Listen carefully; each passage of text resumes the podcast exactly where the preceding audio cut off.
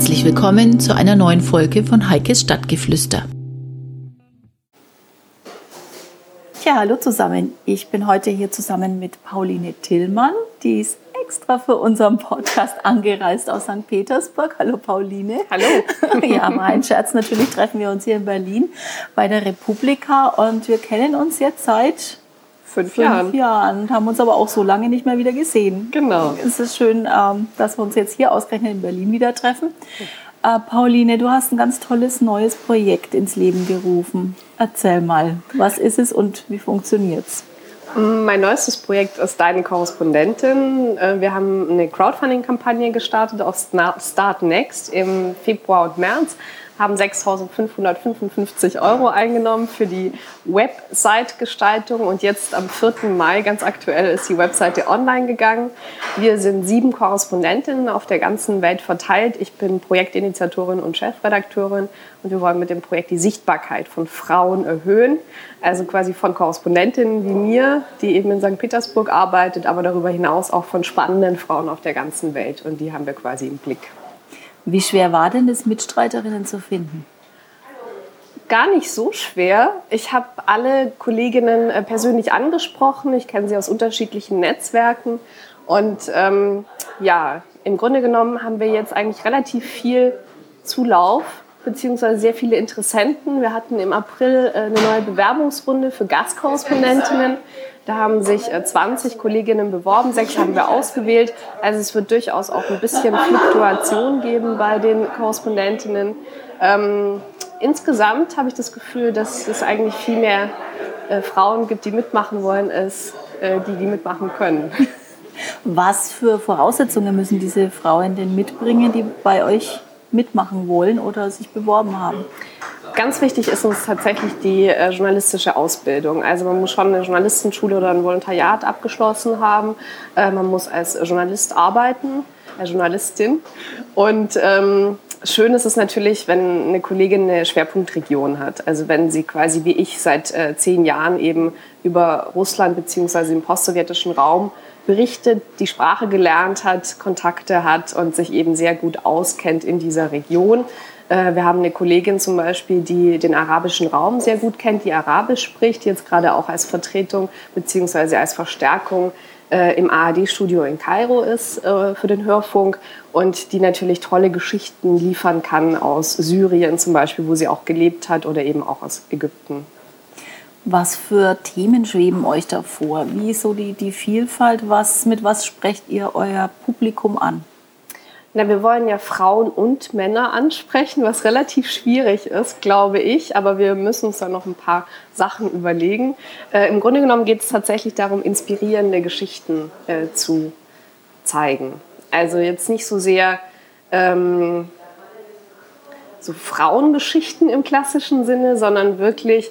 Menschen im Mittelpunkt zu rücken, Frauen in den Mittelpunkt zu rücken und anhand dessen, was die an tollen Initiativen auf die Beine stellen oder auch an Schicksalsschlägen, die sie toll gemeistert haben, einfach wirklich Kraft selber daraus zu schöpfen. Natürlich ist das für Frauen interessanter, vermeintlich als für Männer, aber wir glauben schon auch, dass es für Männer spannend sein könnte, eben über diese Frauen mehr zu erfahren. Und unser Ansatz ist tatsächlich, das große Ganze im Kleinen zu erzählen. Also anhand dessen, dass wir quasi ein Porträt von einer afghanischen Frau zeigen, dass wir so ein bisschen auch damit aufzeigen wollen, woran vielleicht die afghanische Gesellschaft insgesamt krankt. Und dementsprechend ist unser Mittelpunkt zwar die Frau, aber eigentlich geht es uns schon auch um das große Ganze, eben um die Gesellschaft an sich. Wie kamst du überhaupt auf die Idee für dieses Projekt? Ich arbeite ja seit vielen Jahren als Reporterin und Autorin, vor allem für den öffentlich-rechtlichen Hörfunk und fürs Fernsehen, also für die ARD. Ich habe am Bayerischen Rundfunk volontiert, wir kennen uns ja auch vom BR. Und ich kann da tatsächlich die meisten meiner Themen unterbringen. Also Russland war in den letzten 10 Jahren nie ein Problem, dass ich da meine Geschichten unterbringen konnte. Aber wenn die Themen schwieriger werden, also wenn es so kantige Themen sind, dann ist es schon nicht mehr so ganz einfach. Und zum Beispiel habe ich vor 2 Jahren mein erstes Crowdfunding-Projekt gestartet. Da ging es um Selbstverbrennung in Tibet, ein sehr schwieriges Thema. Ich habe die Reisekosten über Crowdfunding bei Krautreporter eingespielt. 3.800 Euro, konnte nach Nepal und nach Indien reisen, habe mit einem Fotografen zusammen recherchiert, habe tolles Material mitgebracht, also Video, Audio, Fotos, Text, alles, was man möchte. Und wir haben das aber nicht bei den Redaktionen losbekommen. Also es war total schwierig, dieses Thema unterzubringen, weil die Argumentation meistens so war, dass es einfach zu heikel ist oder zu kompliziert oder man kann es den Leuten nicht zumuten, weil es ja auch einfach jetzt ästhetisch nicht so leicht vermittelbar ist. Und da ist eigentlich so die Idee entstanden, nicht mehr so sehr für andere Medien zu arbeiten, sondern sein eigenes Medium zu werden. So, und das wurde natürlich unterstützt durch meine Recherchereise in den USA, die ich im letzten Herbst gemacht habe. Das heißt, irgendwann wird die Geschichte aus Nepal bei den Korrespondentinnen veröffentlicht werden? Es ist so, dass wir das Projekt als Multimedia-Projekt mit Creativist umgesetzt haben und es ist letztes Jahr auf Krautreporter gelaufen. Und es wäre tatsächlich auch bei deine Korrespondentin nicht gelaufen, weil wir nicht Frauen im Mittelpunkt der Recherche hatten, sondern Männer. Also wir haben vor allem mit Männern gesprochen, was schwierig genug war. Aber deswegen wäre quasi die Geschichte nicht geeignet für deine Korrespondentin. Und dann hast du den Krautreporter schon erwähnt. War so mein erster Gedanke, als ich den Aufruf für das neue Projekt, die Korrespondentin, gesehen habe. Wo liegt der Unterschied? Oder ist es eine Ergänzung zum Krautreporter? Oder wo ist die Schnittstelle? Wie spielt es zusammen? Na, wir unterscheiden uns ja dahingehend, dass wir keine 18.000 Unterstützer haben, sondern sehr viel weniger. Wir haben auch keine knappe Million Budget, sondern eben nur 6.500 Euro jetzt für den Start. Dementsprechend, da unterscheidet sich schon mal fundamental. Ein weiterer Unterschied ist, dass wir tatsächlich nur aus Frauen bestehen. Das ist ja auch ein Problem bei den Krautreportern, die schwerpunktmäßig aus Männern bestehen. Und wir sind natürlich nicht so groß. Also wir haben eigentlich 30, 35 Leute, 40. Leute, die da eingebunden sind. Im Grunde genommen mache ich alles alleine und die Kolleginnen unterstützen mich so gut sie können, aber das ist natürlich ein sehr viel kleineres Projekt. Die Themen sind auch nicht für den Mainstream gedacht. Also wir sind ganz klar uns auch bewusst, dass es eine Nischenpublikation ist, die jetzt auch keine 50.000 Leute erreichen wird, aber wir hätten gerne bis Ende des Jahres 1.000 Unterstützer und nächstes Jahr 3.000 bis 5.000, damit sich das Ganze rechnet. Das ist so unsere Kalkulation. Insgesamt ist es aber so, dass was die Krautreporter machen, natürlich interessant ist. Also wir wollen schon auch Content und Community vereinen. Also uns ist ganz wichtig, auch in Dialog zu treten mit dem Publikum. Und dementsprechend werden wir auch Kaminabende anbieten, zum Beispiel Workshops, Seminare, Konferenzen und auch Bildungsreisen. Also uns ist ganz, ganz wichtig, mit dem Publikum in Kontakt zu treten und auch wirklich als Korrespondentinnen ansprechbar zu sein, was bisher, glaube ich, noch nicht so der Fall ist. Ja, so der Korrespondent, die Korrespondentin zum Anfassen, so wie wir jetzt hier sitzen, aber nicht... Ja, ich stelle mir das spannend vor, nicht nur weil wir uns jetzt eben kennen aus auch dieser Branche, sondern so richtig mitten im Leben.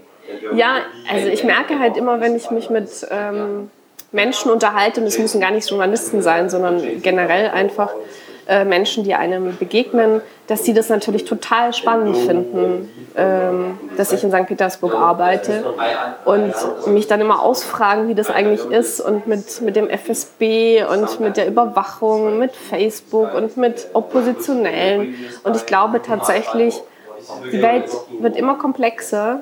Es ist total wichtig, dass man Menschen hat, die einen an der Hand nehmen, und denen man auch vertraut. Also wir wollen natürlich auch mit diesem Transparenzgedanken oder auch mit diesem Dialoggedanken dieser Glaubwürdigkeitskrise der Medien entgegenwirken. Dass man eben uns nicht als Lügenpresse bezeichnen kann, weil man eben weiß, dass wir mit journalistischen Standards arbeiten und wie auch unsere Arbeitsbedingungen aussehen. Das kann man sich ja meistens gar nicht vorstellen. Wir alle arbeiten multimedial. Also ich mache Radio, Fernsehen, Print, Online, fotografiere auch noch, mache Social Media. Und das kann man sich ja gar nicht vorstellen, was es umfasst, heutzutage Korrespondentin zu sein. Und das wollen wir natürlich auch durchaus anhand von eben uns als konkreten Personen aufzeigen. Die Korrespondenten und Korrespondentinnen haben insofern Fähigkeiten, von denen die klassischen Redaktionen träumen und wo sie nie hinkommen werden. Ich glaube, es ist total wichtig, dass man heutzutage multimedial aufgestellt ist. Und in die Richtung geht es ja auch immer mehr bei den klassischen Verlagshäusern und auch bei den Anstalten. Dass es ein schwieriger Prozess ist, ist uns allen ganz bewusst. Aber ich glaube, daran führt gar kein Weg vorbei. Und wenn man heutzutage erfolgreich sein möchte als freier Journalist, muss man natürlich, das wissen die meisten von Ihnen genauso gut wie ich, eine Marke werden und muss sich natürlich so positionieren, dass man eben nicht nur ein Medium bedienen kann, logischerweise. Und wirklich gut wird es natürlich, wenn man gerade auch im Ausland arbeitet, wenn man die Geschichten, die man aufwendig recherchiert, mehrfach verwerten kann. Also wenn man tatsächlich Geschichten fürs Radio machen kann, aber eben auch für Print Online oder später vielleicht auch für einen Fernsehbeitrag. Und dementsprechend ist es natürlich notwendig, so zu denken, um einfach wirtschaftlich arbeiten zu können. Auf was für Geschichten dürfen wir uns jetzt denn am Anfang freuen bei der Korrespondentin? Ja, jetzt sind ja schon die ersten 7 Geschichten online. Also man kann sich die Geschichten im Mai und im Juni anschauen. Das ist auch ein Unterschied tatsächlich zu Krautreporter, die ja erstmal Geld eingesammelt haben, ohne dass man sich konkret vorstellen konnte, was da genau bei rumkommt. Also unser Ansatz ist, dass wir quasi 2 Schnuppermonate haben, wo die Unterstützer sich erstmal anschauen können, was sie erwartet. Und dann wird eben ab Juli die Bezahlschranke heruntergehen. Das heißt, ab dem 3. Artikel wird es dann ein Abo geben für €10 im Monat. Das klingt erstmal nach viel, aber wenn man sich überlegt, dass alle von uns oder fast alle von uns freie Journalistinnen sind, dann ist auch klar, dass wir von unserer Arbeit leben wollen und darüber hinaus ist es, glaube ich, einfach ganz offensichtlich, dass die Zeit reif ist für Paid Content im Internet. Also ich glaube schon, dass die Menschen bereit sind, für gute Inhalte im Netz zu bezahlen, wenn sie dafür auch Qualität bekommen und darüber hinaus eben auch, wie ich vorhin schon ausgeführt habe, eine Clubmitgliedschaft. Also sie sind ja quasi Teil von was Größerem. Und dementsprechend hoffen wir sehr, dass wir genug Unterstützer finden, um das Modell so aufrechterhalten zu können und weiterzuentwickeln. Die Geschichten an sich sind ganz unterschiedlich. Momentan ist eine Geschichte drauf von der Kollegin aus Afrika, die Regenwaldretterinnen, die quasi versuchen, die der Abholzung entgegenzuwirken. Da haben wir auch eine schöne Fotogalerie, wo man sich anschauen kann, wie diese Holzkohle aussieht, die eben die Kollegin in Afrika als das schwarze Gold Afrikas bezeichnet. Darüber hinaus habe ich eine Geschichte geschrieben, beispielsweise über die Freiwilligenbewegung in der Ukraine. Also ich bin ja nicht nur in Russland unterwegs, sondern eben auch als zweites Schwerpunktland in der Ukraine. War zuletzt im Januar da und da fand ich das unfassbar beeindruckend, was sich seit dem Maidan in der Ukraine getan hat, nämlich dass sehr viele Menschen mittlerweile aufgestanden sind und ihre Gesellschaft komplett neu aufbauen. Und da eben ganz auffällig viele Frauen. Und das ist so beeindruckend, das zu sehen, wie eine Gesellschaft sich neu erfindet, wie eine Gesellschaft quasi diesen westlichen Weg einschlagen möchte und das wirklich ganz stark eben auf den Schultern dieser Frauen beruht. Und das habe ich erzählt anhand von 2 starken Protagonistinnen. Klingt sehr spannend. Es kommen einige weitere Geschichten dazu. Bis Ende Juni werden wir wahrscheinlich 15 Geschichten publizieren, sodass man sich da, glaube ich, einen ganz guten Überblick verschaffen kann über die ganzen Regionen. Also wir sind ja quasi nicht nur in Afrika und Osteuropa am Start, sondern eben auch in Lateinamerika, in den USA, Indien, China. Also natürlich können wir nicht die ganze Welt mit unseren Korrespondentinnen abdecken, aber wichtige Regionen, meiner Meinung nach wichtige Regionen, sind durchaus bei uns vorgesehen. Und wie ich es vorhin auch schon ausgeführt habe, mit den Gastkorrespondenten, wo es auch eine gewisse Fluktuation gibt, haben wir auch immer wieder neue Geschichten aus neuen Regionen. Also langweilig wird es uns auf jeden Fall nicht. Und Europa ist natürlich auch mit dabei. Natürlich, ja. Es gibt auch eine Kollegin, die sogar Deutschland berichtet. Also quasi eine Deutschland-Korrespondentin, die spannende Frauen in Deutschland porträtiert. Unter anderem, das wird auch eine der nächsten Geschichten sein, eine Bombensprengerin. Wow. Ja, die quasi Bombensprengungen macht. Ganz spannend. Ja. Klingt sehr spannend und nur hoffe ich mal, dass wir ein bisschen Appetit machen konnten und einige Unterstützer hier noch finden werden. Dann noch viel Erfolg bei deinem Battle, das jetzt ansteht bei der Republika. Welche Bühne ist es gerade? Es ist dieses MIZ Innovation Space. Das ist quasi auf dem Gelände, auf dem Messegelände. Dieser Glaskasten. Ja, dieser Glaskasten, der ganz wenige Plätze nur umfasst. Es wird, glaube ich, unfassbar heiß und stickig und es werden auch nur 20 Leute Platz haben. Aber ja, ich glaube, dass man trotzdem da einiges an Informationen und vor allem auch an Visionen vermitteln kann, weil das Thema des Battles ist ja Future Journalism. Mhm. Und da habe ich natürlich einiges zu erzählen anhand von meinen Recherchen in den USA im vergangenen Herbst. Ja, super. Visionen sind unheimlich wichtig auf dem Gebiet und haben leider viel zu wenige Menschen. Und vor allem viel zu wenig Mut. Also Visionen haben wahrscheinlich einige, aber ich habe das Gefühl, dass wirklich sehr, sehr viele, vor allem in Deutschland, mutlos sind. Und ja, dem muss man entgegentreten und es ist nicht immer einfach, aber ich glaube, es zahlt sich aus. Vielen Dank, Pauline. Sehr gerne.